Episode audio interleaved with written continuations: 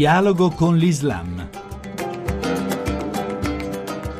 Bentornati all'ascolto di Dialogo con l'Islam da Riccardo Cristiano. Torniamo a occuparci del festeggiamento da parte di tanti musulmani del Natale e ne parliamo con Yahya Pallavicini, vicepresidente della Coreis. Esponenti dell'integralismo islamico hanno polemizzato con i musulmani che soprattutto in Oriente festeggiano il Natale. La presenza di Gesù è una presenza manifestata nel Corano di grandissimo valore spirituale è, è qualcosa che accomuna cristiani e musulmani, anche se vi sono delle differenze teologiche. Questa particolare devozione per la figura di Gesù ha portato soprattutto in Oriente a condividere fraternamente o a partecipare in modo differente però della devozione o del ricordo di questa nascita che ha un valore simbolico di grande peso spirituale. Questa dinamica fondamentalista, fratricida, dove alcuni musulmani vanno a criticare, condannare o addirittura discriminare o impedire agli altri fratelli di eh, onorare la nascita di, di Gesù, dimostra ancora una volta la loro scarsa conoscenza della propria e radici spirituali e purtroppo di conseguenza anche la loro proprio negativa visione della società, della fratellanza.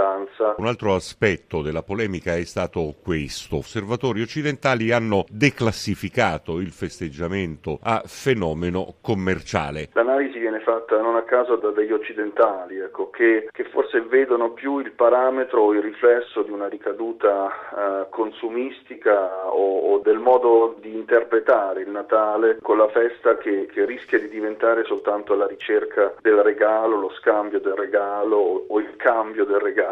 Ecco. E, però è, vero, questa è una cosa anche interessante, che per cercare di, di vivere questo momento sia in Oriente che in Occidente si adottano dei parametri di, di vita eh, che hanno a che fare comunque con delle similitudini come, quello comunque di cercare qualche cosa, di, di partecipare un po' del, del consumismo senza che però questo poi scada a essere invece demonizzato come un costume di vita che vada purificato. È interessante secondo me vedere che il consumismo se eh, viene esasperato diventa un elemento eh, effettivamente sbagliato, ma se è qualcosa che partecipa della società addirittura vediamo che ci sono delle corrispondenze tra Oriente e Occidente, tra cristiani e musulmani, ebrei, credenti e non credenti, dove questo tipo di vita fa parte della vita e volerla invece negare o eh, escludere in maniera radicale diventa una critica un po' artificiosa. L'ultimo punto, padre Paolo Garuti osservava, forse questa polemica può essere eh, stata inconsciamente alimentata da settori del mondo fondamentalista per la paura che nel momento particolare che vive il mondo islamico, beh, si possa diffondere una rivalutazione dell'Occidente. Si tratta di rivedere un pregiudizio sull'Occidente che confonde una interpretazione sbagliata del cristianesimo. Tra l'altro, guarda caso, ha una similitudine con un'interpretazione sbagliata anche dello stesso Islam. Non possiamo generalizzare o demonizzare l'Occidente, tutti uomini e donne senza né fede né valori e tutti dediti a una esasperazione di consumi e ad una scarsa conoscenza dei, delle, delle, dei principi religiosi. Ho l'impressione impressione invece che anche tramite questi momenti come il Natale o queste, o queste partecipazioni della società a dei, dei, dei vari modi di, di, festeggiamento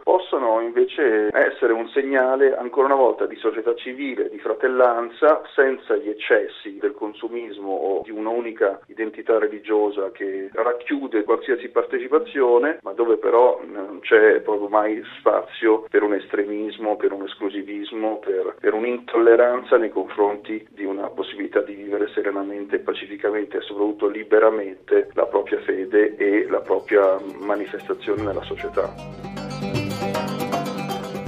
Grazie per essere stati con noi da Riccardo Cristiano. Chi vuole ci può trovare anche all'indirizzo dialogoconlislam.rai.it. Appuntamento a domenica prossima.